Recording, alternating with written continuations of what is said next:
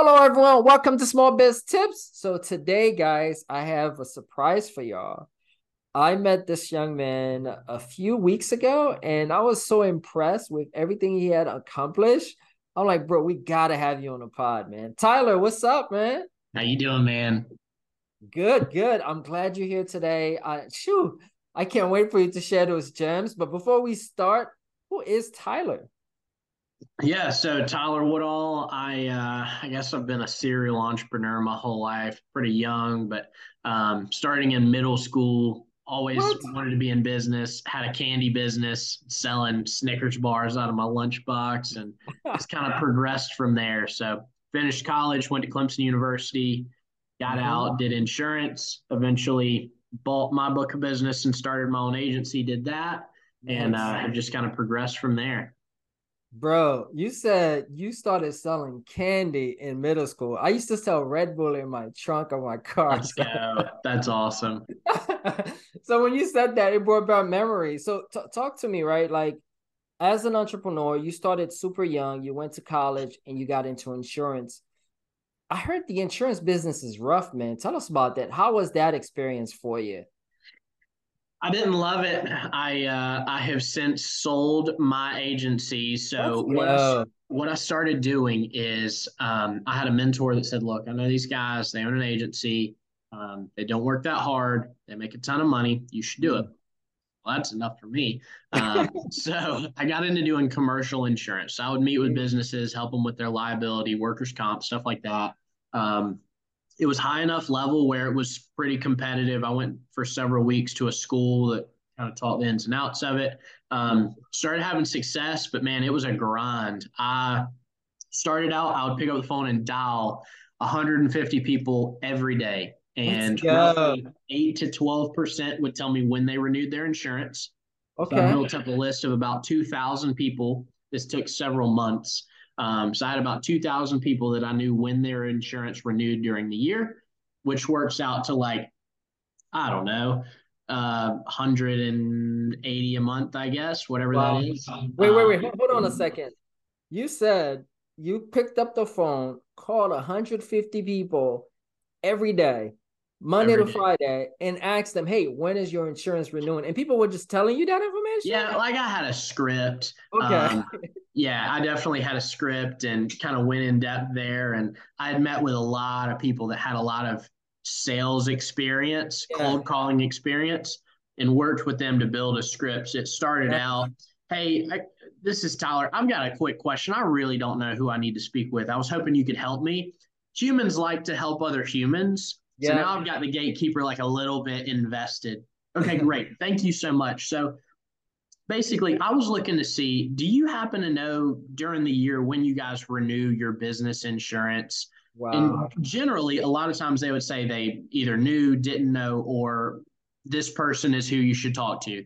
Great. Thank you so much. Is there any chance I could chat with them just for a second? I, would love to just email them over some stuff um, if they've got two seconds. And so I try to make it super non-committal. I wanted to sound very low key.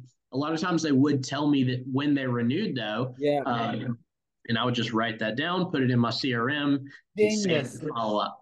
And so once I built this big database, I would drop in 30 businesses every day. So I, would, wow. I had a, a, software called Road Warrior where I would punch in the 30 businesses. It would map them out in the most efficient route.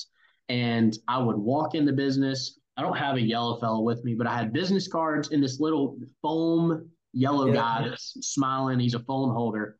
And uh, I would walk in, say, Hey, I know you guys, you're renewing your insurance so and so month. That's still a ways away. I just wanted to get to drop in, leave a face with a name. Um, I got a business card if you ever have any issues. And then I've got this little phone holder. He's a stress reliever. You can throw him at somebody if you get mad. Um, and it said Tyler Woodall Insurance, and then had my cell phone number on the bottom. Oh, that's genius, bro! Oh my so, god, I love this. When I came back in, that guy was usually still on the desk, and so now I've been doing this for years. I still get calls from people that have those little yellow fellows um, that are looking for insurance. So it was the best three dollars of marketing I could ever spend. Nah, that's genius. So Appreciate how it. did you grow from that? You got like two thousand name. What'd you do after that? Yeah. So as I built this list, I would drop in, find who I had immediate with rapport with, and I'd yeah. follow up more heavily with those people. And then 90 to 120 days before their renewal, I'd drop back in, hey, you're renewing your insurance soon. Do you uh-huh. have five or 10 minutes for me to chat, even if it's not today, um, where we can go over your insurance and I can see if there's any way I can potentially help? Uh-huh. So did that long enough, built a book of business, um, eventually bought my customer base and rode off mm-hmm. into the sunset to do my own thing. Um, I made a mistake though. When I mm. did this, I thought I was being really smart. I went from only doing commercial to adding in home and. Uh-uh. And so I thought it was going to be great because I'd get a lot of singles. I'd get a base hit every day where I'd be able to write some business and it was easy. We did this over social media. Part of it was like due to COVID, we made a transition. Uh-huh. I need to be able to sell online since I couldn't drop in anymore. Um, but dealing with homeowners, obviously it's great getting any type of sale, but it was just so much more work than the commercial side of things. Clients were more needy. Commissions mm-hmm. were like a tenth of what they were on commercial accounts, if not less. Mm-hmm. Um, so it was the same amount of work for less money, and I royally messed myself up. Um, oh. So that's what drove me into learning about automation, standard operating procedures, stuff like that. Okay. Um, and so it was a necessary evil but that's kind of what led me to decide maybe I don't love insurance and I want to sell this thing and do something else. Oh wow! So then what? So talk to us about that sell process, right? Because you seem like a still young guy. Right. You're able to build that book of business, and then now you end up selling it. How was yep. that selling process? Did you hire a broker, or what did you do?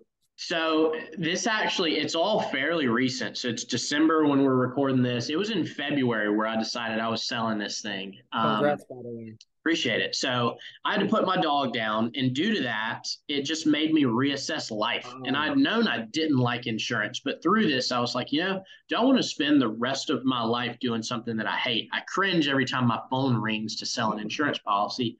Why don't I just change? It's not a loss. It's just a pivot.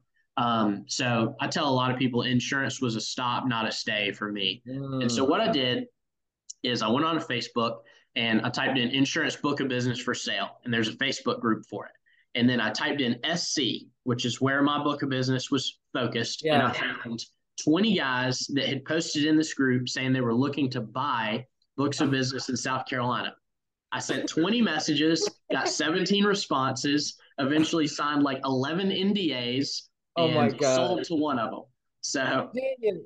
Oh, I, I, love how you just get you get shit done, bro. This is awesome. So my team gets frustrated with me because we'll have a Zoom call and we'll talk about something, and they'll be like, "All right, we'll start on it tomorrow," and I'm like.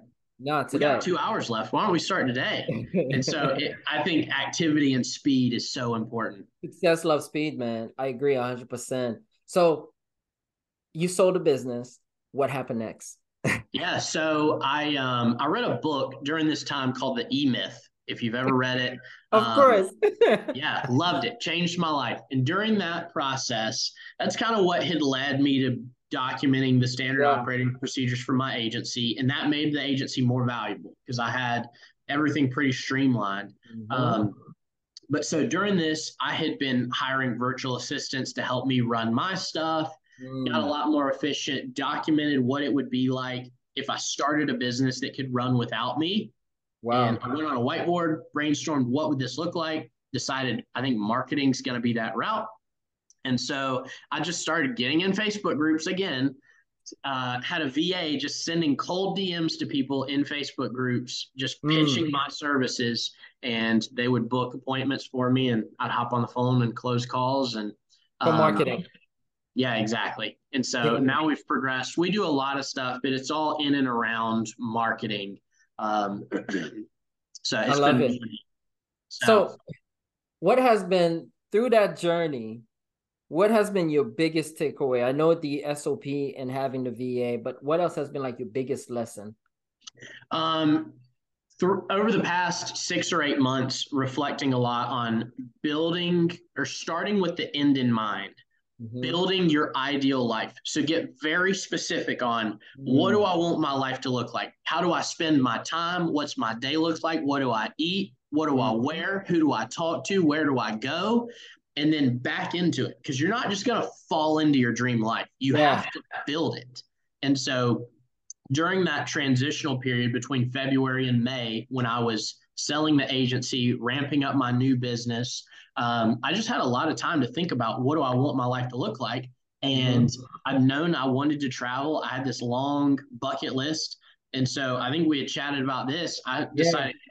I want a business that can operate without me. I love to work. So when I'm home, I want to crush it and work. When I'm not, I want to be able to be free and travel as much as I want. And so that's what we did. And so now this year has been pretty hectic. Uh, just got back uh, in September. I climbed Mount Kilimanjaro. That was pretty sweet. How was that? What? Dude, Let's incredible. go. It was uh, that was the top of my bucket list for a long time, and it was one of the most surreal moments because I did it on six days' notice. So I was booking a trip in October to go to Iceland, which I did end up doing that as well. Um, but in the process, I saw that flights to Kilimanjaro had dropped. And so I emailed the guide company because I was planning on doing this next year. and I was like, hey, um, if I came in six days, could y'all have a guide ready for me? And they emailed back, said, yeah, we've got somebody going. Um, I was like, all right, I'll see y'all in six days. Here's my flight confirmation. Oh um, oh send me whatever I need to do to pay. And uh, so six days later, I was in Moshi, Tanzania, and uh, getting prepped to go climb this mountain. So how long, how long did it take you to climb up? Seven days. So seven days in a tent, sleeping on the ground, carrying our stuff on our backs. We had porters that were helping carry food and tent and all. Um, but it was incredible. And it was one of those life things where day six was when we hit the summit. We started walking at 1 a.m. We hit the summit at 6:50 a.m. During yeah. that period, it's like zero degrees. So your water freezes two hours in. You got four more hours.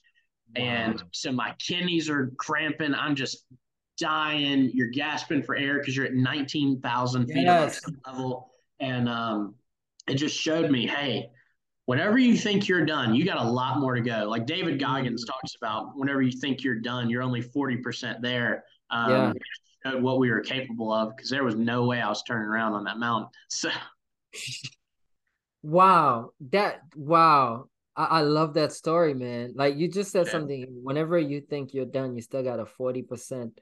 You only have forty percent there. I don't think a lot of entrepreneurs realize that. Right. Uh, you know, like uh, I, I, I know a lot of people listen to this. Sometimes you're going through a lot of tough challenges, and you think that's it for you, and now realizing you're only forty percent there. Yep. That's crazy. So what, what's next for you right now, man? Like you, have been living life.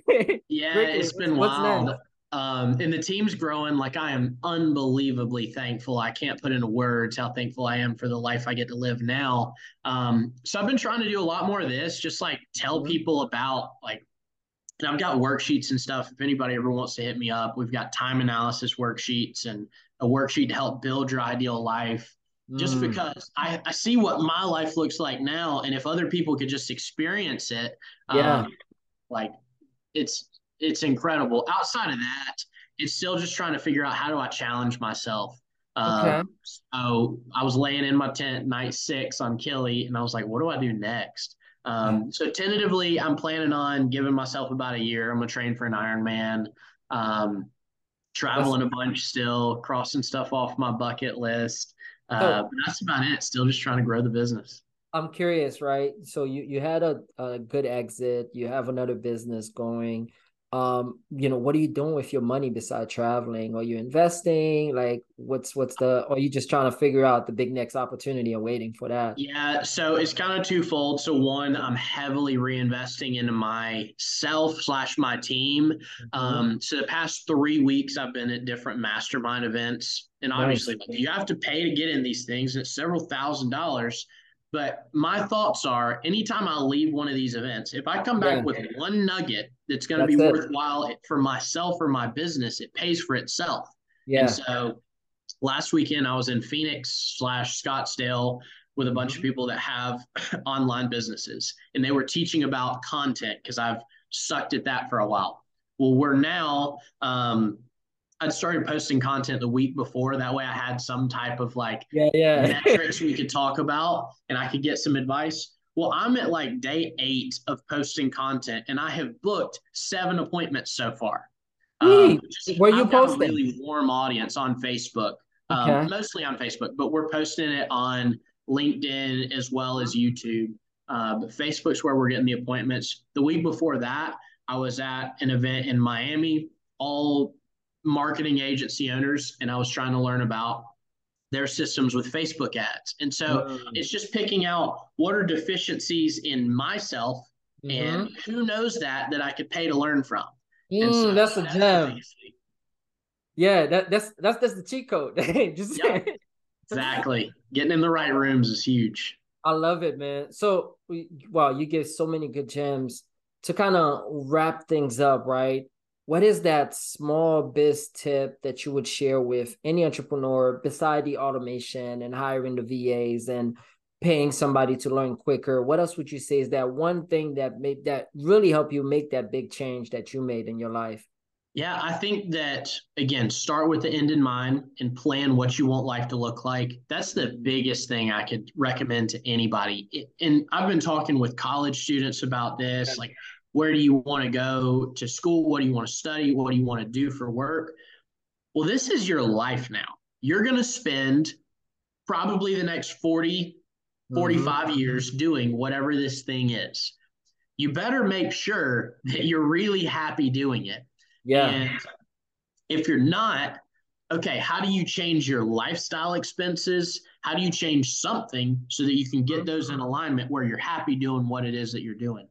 For business, a business tip, um, knowing your numbers, I think, is super important. So I've got key performance indicators for everything inside of my agency. So let's say for the marketing side of things, yeah, I know that I have to make sales to make money. Yeah. To make sales, I have to book appointments. To book appointments, there's several things that go into it. So I have somebody that does cold calls, I have somebody that does direct messages, and somebody that posts content. For my cold caller, for example, we know how many calls Christine makes every day.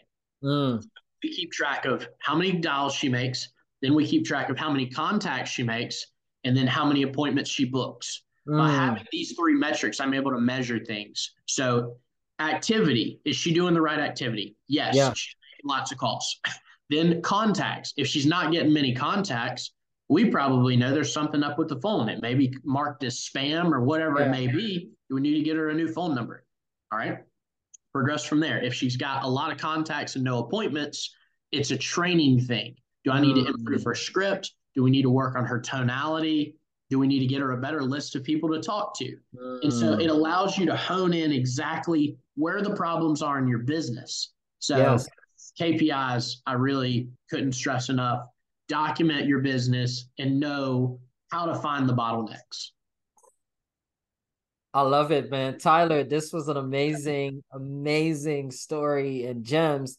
Um, how do people get in touch with you, man? If they want to work with your agency, like, are you focused on a particular vertical that they could work with?